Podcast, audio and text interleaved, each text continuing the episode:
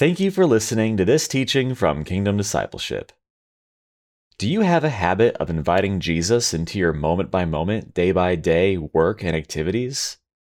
Do you press into Jesus, looking to see him move on your behalf and on the behalf of others?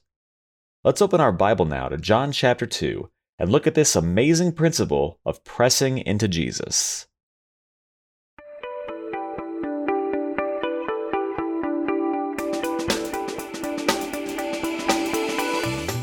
Well, good morning and welcome to another teaching. It's a Monday morning here in Texas, and hopefully y'all are doing well and just loving on Jesus, spending time with Jesus, growing to know Jesus. We say it over and over and over. There is uh, there's nothing in this life of more value, of more importance um, than just growing to know Jesus Christ, growing to know him as your Lord, your Savior, your Master, your King, your friend, growing in uh, relationship and intimacy with Jesus is, is the meaning of life. Um, so we just thank you and we praise you, Lord Jesus, for your mercy and goodness on our lives. Father, we do thank you for this time. We thank you for the living word of God.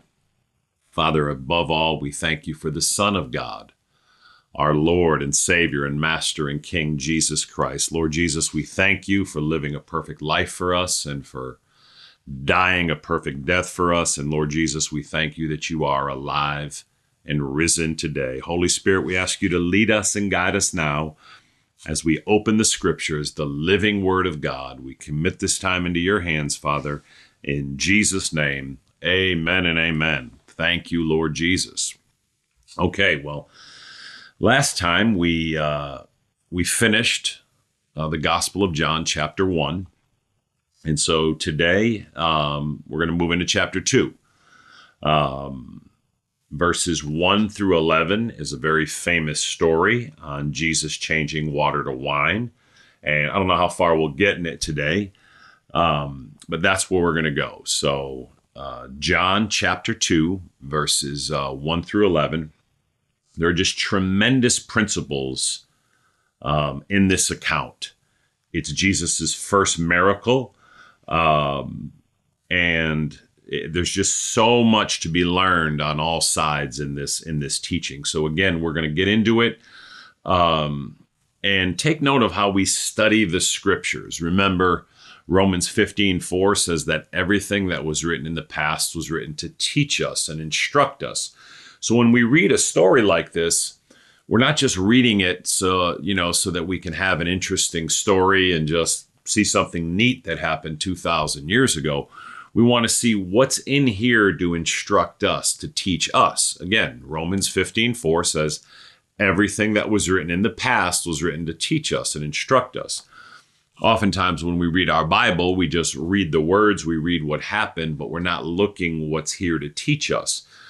Um, Hebrews thirteen eight says that Jesus Christ is the same yesterday, today, and forever. And so in principle, how we see Jesus behave here and act here and respond here in principle is, is how it will be in our lives. Hopefully that makes sense. So we're going to go ahead and read it, and we will get rolling. John chapter two, verses one through eleven. On the third day, a wedding took place at Cana in Galilee. Jesus' mother was there, and Jesus and his disciples had also been invited to the wedding.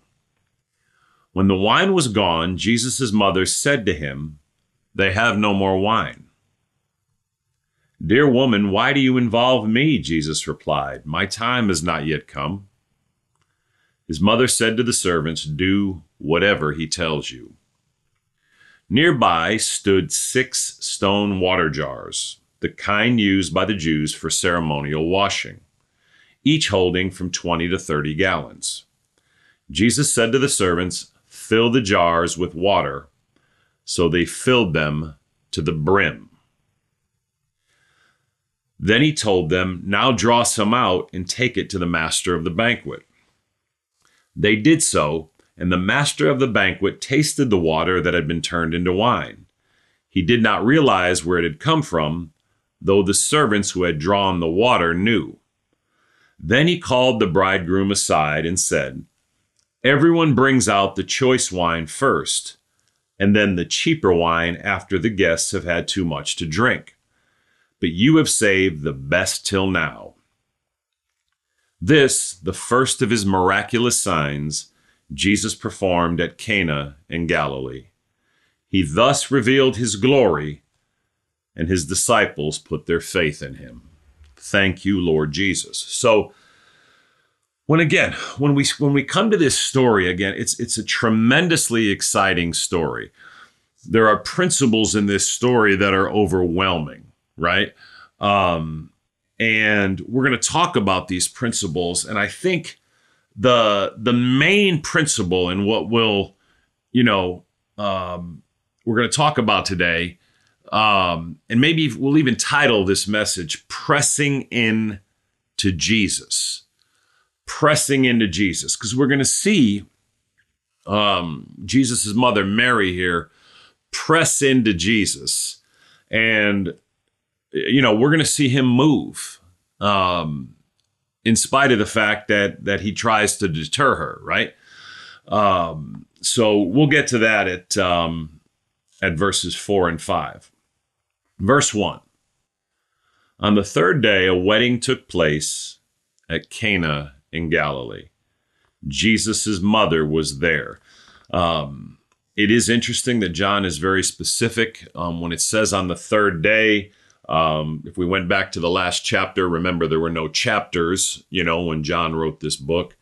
Um, so, you know, in biblical times, that day would have counted as one. So for us, it would be like two days later is how we would say that. And if you go back into chapter one and see where he says the next day and the next day, this would be the third day.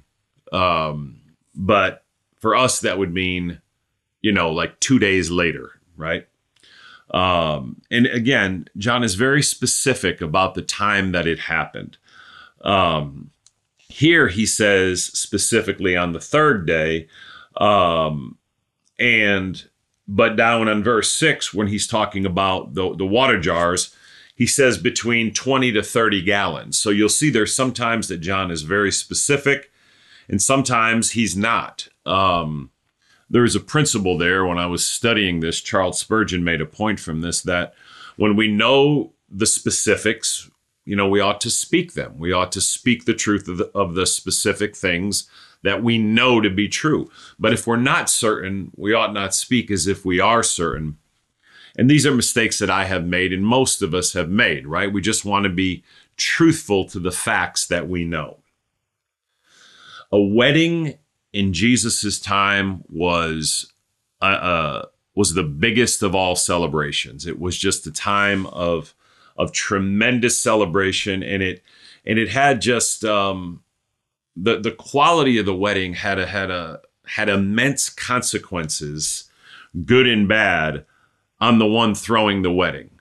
Um, and so when you see that it says that the wine is gone, to us that seem doesn't seem like a big deal in our in our day and age, but in Jesus's time, to run out of wine would have been an absolutely humiliating thing to happen at a wedding for the one hosting the wedding, for the one hosting the wedding. And people would have remembered it for the rest of their lives and, and even slighted the individual for the rest of their lives. So when, when it says that the wine is gone and they have no more wine, everyone would have understood that it was a it was a serious deal, right? Again, to us, it doesn't seem like that big a deal. You know, what's the big deal? Let's just continue to have fun together without without having wine. But in Jesus's time, it it it, it represented a, a tremendous irresponsibility. Now, there could have been uh, several reasons that uh, perhaps the uh, the ones throwing the wedding didn't. Um, didn't know how many guests would come, or uh, or perhaps they were just uh, they didn't have a lot of money and they couldn't afford a lot more wine, and so they just tried to get by. But in any case, um, a wedding was a huge deal, And to have everything perfect for the wedding was just a tremendous deal in Jesus's day. It says in verse two, and Jesus and his disciples had also been invited to the wedding. Um, and Jesus and his disciples had also been invited to the wedding.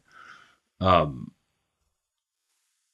whatever we do in our lives, the greatest thing about this wedding, this wedding will go down in history as maybe the greatest wedding that ever happened.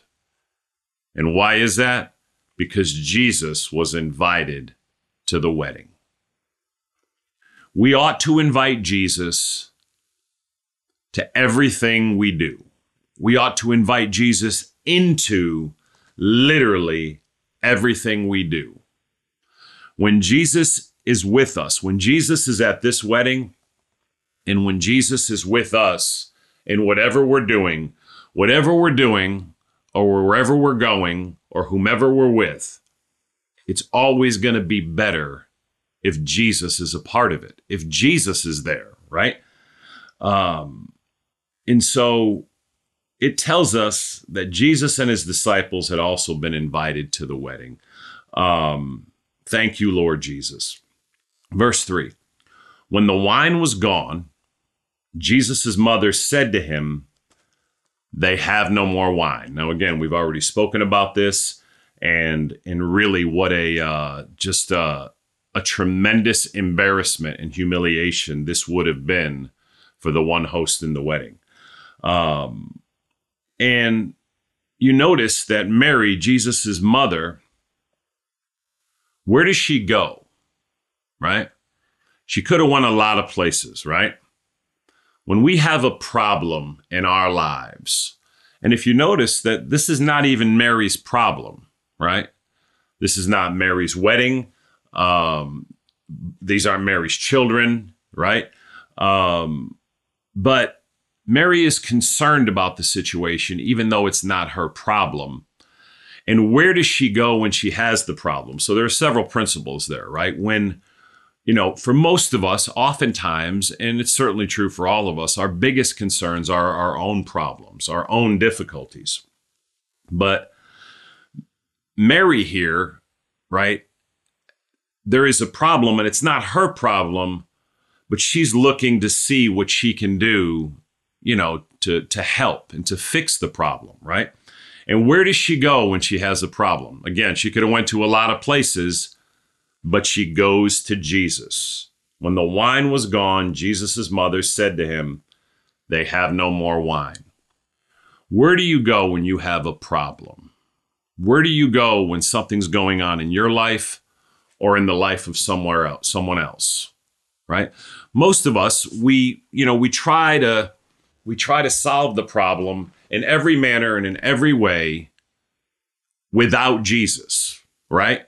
Um, if we're candid, we try to fix our issues, and it's not until we've exhausted almost everything else that then we will go to Jesus and lay our problem before him, right? But Mary knows that there's somebody at the wedding that can do something about this. Mary knows that her son Jesus is there and that he has the power to do something about this. Jesus Christ is God. He's all-powerful, God the Son. Whatever your issue is today, or whatever my issue is today, Jesus has the power and the authority and the capability to handle it in a thought, in a word. Okay? When the wine was gone, Jesus' mother said to him, they have no more wine. Look at verse four. Dear woman, why do you involve me? Jesus replied, my time has not yet come. Jesus clearly puts her off, right? Jesus clearly is telling her, you know, this isn't my deal. This has nothing to do with me. Um, Jesus would have known that it was a, a very bad situation. But when he says, why do you involve me? He's basically saying, you know, you know, I'm not I'm not a, uh, I'm not a wine salesman, you know, I'm not someone, I mean, go to those who, who sell wine. This has nothing to do with me. Um, and so when he asks her, why do you involve me? He's saying, you know, this has nothing to do with me, right?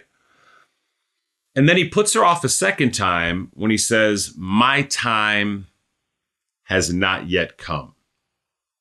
So he's saying, I understand what you're asking me to do. And certainly she knows who he is and he has the power to make a difference and to do something. But he tells her now is not the time. You would have thought that Mary would have said, like pretty much all of us would have said, well, Jesus, I understand. Thank you anyway, right? And walked away. And if Mary does that, surely this, this miracle and this blessing does not come to pass, right? But Mary, Mary's not, Mary's not going to take no for an answer. Remember we talked about pressing into Jesus, right? Whatever's going on in your life right now or in the lives of others, are you pressing into Jesus, right? Are you really bringing it to Jesus and talking to Jesus about it and praying to Jesus about it and, you know, sitting at the feet of Jesus, kneeling before Jesus, right? Jesus may, what we can see here is Jesus may, on your first several attempts or on your first attempt, he may do to you or do to me what he did to Mary here and say, you know what, you know, now is not the time and this is not something I'm going to get involved with. What we're seeing here is that we may not get the answer we want right away from Jesus, right? Um, was this the answer Mary was looking for? When Jesus comes to Mary, um, I'm sorry, when Mary goes to Jesus and says they have no more wine, was she wanting him or expecting him to say, dear woman, why do you involve me? Jesus replied, my time has not yet come. That's clearly not what she was looking for, okay? Um, she's looking for Jesus to help her and to help the situation. She knows, and she knows, Jesus knows that the situation is serious, that this will be a tremendous embarrassment and humiliation that will always be remembered for the ones throwing this wedding, right? Um, and the ones hosting this wedding. And so look at verse five. Mary is completely undeterred by by Jesus's explanation that this has nothing to do with him. And more than that, it's not time for him to get involved and do things like this. Look at verse five. His mother said to the servants, do whatever he tells you. That is the single greatest advice in the history of the world, right? If you're a mother today, the greatest advice you can give to your children is what Mary said to the servants. Do whatever he tells you. You see that? Do whatever Jesus tells you, okay? Doing what Jesus tells us is the most important advice that we can ever give or receive from anyone. What is Jesus telling you today? Well, the first thing he's telling you is to believe in him. Do you believe in Jesus Christ as your only Lord and Savior? Now, when the Bible says to believe in Jesus, it doesn't mean to give intellectual assent that Jesus existed. To believe in Jesus means to trust in Jesus, to rely on Jesus, to have your full faith and confidence in Jesus, to forgive you of your sin, to save you from your sin, and to bring you to heaven when you die. The first and most important thing we do is to, is to give our lives to Jesus Christ, to put our full faith and trust and reliance and confidence in Jesus alone for the forgiveness of our sin and the salvation of our soul and the entrance and for us to go to heaven when we die, okay? So have you done that today? Romans ten thirteen promises that everyone who calls on the name of the Lord will be saved. Okay. Now, it's not the words that save you. Okay. It's the words are the vehicle we use, but It's, it's Christ that saves you, and it's Christ that saves me. And we get saved, we come into relationship with Jesus, we believe in Jesus, right? When we when we believe the Bible, the Word of God that says we are all sinful people, that every human being is sinful, and that because of our sin, we we fall short of God's holy standard. Romans three twenty-three says that every human being is sinned and falls short of God's holy standard. And out of that place, knowing that we are sinful, knowing that there's nothing we can do to save ourselves, knowing that we are hopeless, okay? We then run to Jesus, right? We run to Jesus, placing all our belief and faith and confidence and trust, right, Lauren, in Him alone, in Jesus alone to save us, right?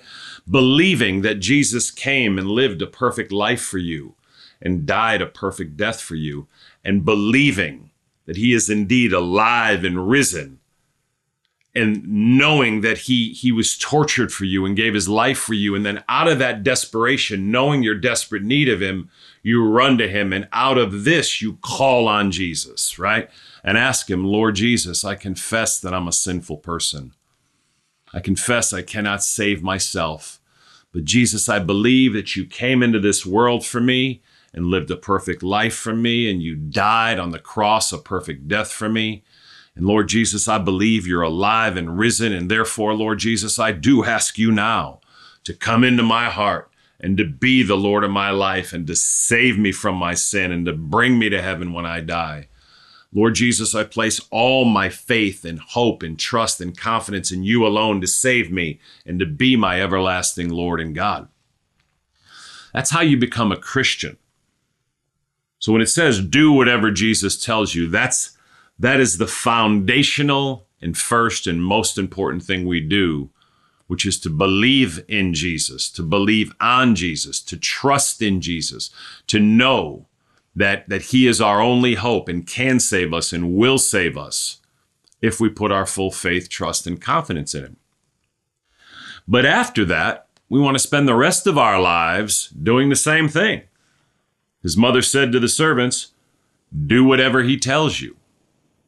So as a Christian today, right, what is Jesus telling you to do, right?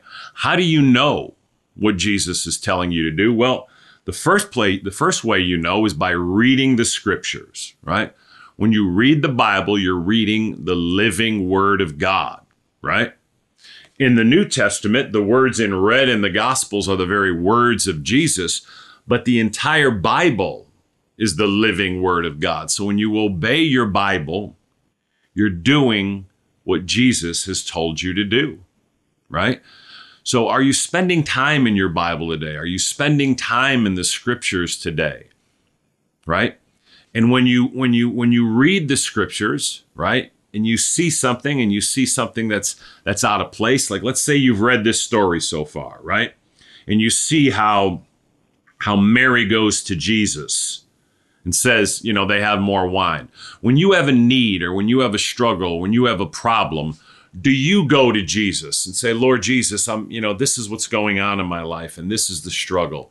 Or when someone else, like for Mary's going on behalf of other people, do you go to Jesus when those in your life and in your circle and those in your family and those in your relationship with your friends are struggling? Do you go to Jesus and petition Jesus on behalf of your friends, right? And so when you read the scriptures, right, to say, do whatever He tells you, right? When you look into the Word of God, right, you wanna, you wanna obey what we see in the scriptures, right? So here, you know, we're gonna emulate Mary because we see that Jesus is gonna move on behalf of Mary. But not only that, we see that, you know, when Jesus puts her off or pushes her away, basically to say, this is not something that, that, that I'm going to be involved with. Why are you asking me to be involved in this? And, you know, my time has not yet come. It's so interesting. It's not time for me to do this, right? It's amazing because Mary's not interested in, in, in Jesus's time, right? We've often heard, um, you know, and it's certainly been my experience that, you know, that Jesus will move and does things on his timetable. But what's remarkable about this is that um, is he moves up his timetable because of Mary's persistence, right? This is just a tremendous insight here. His mother said to the servants, do whatever he tells you. Okay, so Mary's not Mary's not concerned about his time. He says, my time has yet not yet come. She's not even, she didn't even pay attention to it, it seems like, right? You know, she's coming to him and say, well, now needs to be your time. So do you see how Mary presses in to Jesus? How Mary's just, just zealous about this?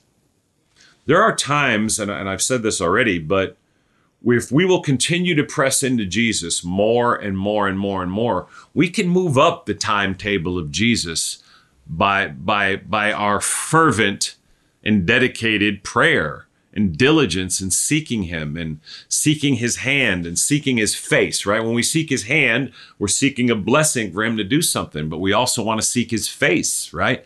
Just be with him and spend time with him and hang out with him, right? Golly. Um, verse six, nearby stood six stone water jars, the kind used by the Jews for ceremonial washing, each holding from twenty to thirty gallons. Okay. Wow. A gallon is what? Eight pounds. So what? thirty gallons would be what? two hundred forty pounds. Not, not, you know, not to mention, you know, what, uh, how much the, the, the, the big water jars weighed, right? So these are tremendously heavy jars, right? Nearby stood six stone water jars, the kind used by the Jews for ceremonial washing, each holding from twenty to thirty gallons. Jesus said to the servants, fill the jars with water. So they filled them to the brim. Now think about, there are just several principles here. Um, and we're going to go ahead and end here and we'll finish this up next time. Um, but imagine you're one of the servants, right? And you understand the desperation of the situation. They have no more wine. The wine is gone. Okay. Again, everyone, everyone in that culture knew that this is a, uh, you know, this is a big deal. This is a massive problem and a potential huge humiliation, right? Uh, for the ones hosting the wedding. Um, and there are servants there, and the servants have been told, do whatever Jesus tells you, right? Now it's easy for us to do what Jesus tells us to do when it makes sense, right? When it's logical, when it makes sense, right? Yeah, I just, I, I need to do what Jesus tells me to do. Now, even sometimes then it's, it's not easy, but at least it makes sense, right? I know why I need to do it. But sometimes Jesus may ask you to do something that doesn't make a lot of sense, right? Look at this. Jesus said to the servants, fill the jars with water. So they filled them to the brim. We're not told how exactly they did it, right? But this is not a slow process, right? They didn't have a hose, right? We don't know how far they were from a water supply. Um, this could have been a, a two, three, four. We don't know how long a process this was. This could have taken hours and hours and hours. Um, we don't know if there was a water supply close by, right? And, you know, if they would have gone and taken, you know, gallon buckets and walked by and, you know, poured them in there, right? So, you know, we don't know how many servants there are, but, you know, let's say there's three servants, right? And there's six stone water jars, right? And let's say they are thirty gallons apiece, right? So if you had a gallon bucket um, and there were six servants, each servant would have to fill two of these huge stone water jars. So each servant is having to do forty to sixty gallons. What is that? forty to sixty trips, right? With uh, with a one gallon bucket. But but here's the thing. This is why it takes faith to do whatever Jesus tells you to do sometimes. If if I was one of the servants, and regrettably, I confess this, I very well might have said to Jesus, May, um, Lord, um, I don't know if you heard the lady, but it's it's wine that they're out of. They, they got plenty of water, but she said they have no more wine. You see what I'm saying? Jesus doesn't tell the servants what he's going to do. Um, this is a long, strenuous process, right? Um, they're in kind of a hurry here to get some wine because it's all gone. What if they spend, I mean, what if they spend, you know, two hours, three hours, whatever it is, filling these jars with water for what? It's wine that we need. You see that? Again, I, I very well, and I, there are times in my life where Jesus has has told me to do something or instructed me to do something, but I, uh, you know, it didn't make sense to me, right? Now, if the servants don't do what Jesus says, obviously we don't have this miracle. Y'all see that? If the servants do not obey Jesus, we don't get this miracle. If the servants say, yeah, man, um, yeah, it's that we have plenty of water. We are in desperate need of wine. So no, I can't take two or three hours right now or whatever time it's going to take to go to go fill these things with water because it's wine we need, Jesus. You notice how few the words are. Jesus said to the servants, what? Five words. Fill the jars with water. When Jesus explains us or tells us to do something, right? Not explains to us, because he often doesn't give an explanation, right? When he asks us to do something, right? Our job is to simply obey Jesus, right? Like these servants. We want to be servants that obey Jesus and do what he asks us to do, whether it makes sense or not. Now, when Jesus told them in verse seven, fill the jars with water, he didn't tell them how far to fill them. You would have thought that they might have filled them a third of the way or halfway or something, right? Just to be done with it. But it says, so they filled them to the brim. You know, he didn't tell them to do that, but we, everything we do in Jesus Christ, we ought to do to the brim, right? Again, I was studying uh, Charles Spurgeon, and you know, just paraphrasing, we ought to we ought to love Jesus to the brim. We ought to serve Jesus to the brim, right? Um, we ought to praise Jesus to the brim, right? We ought to do everything in Jesus Christ to the full, right? Like these servants did. Um.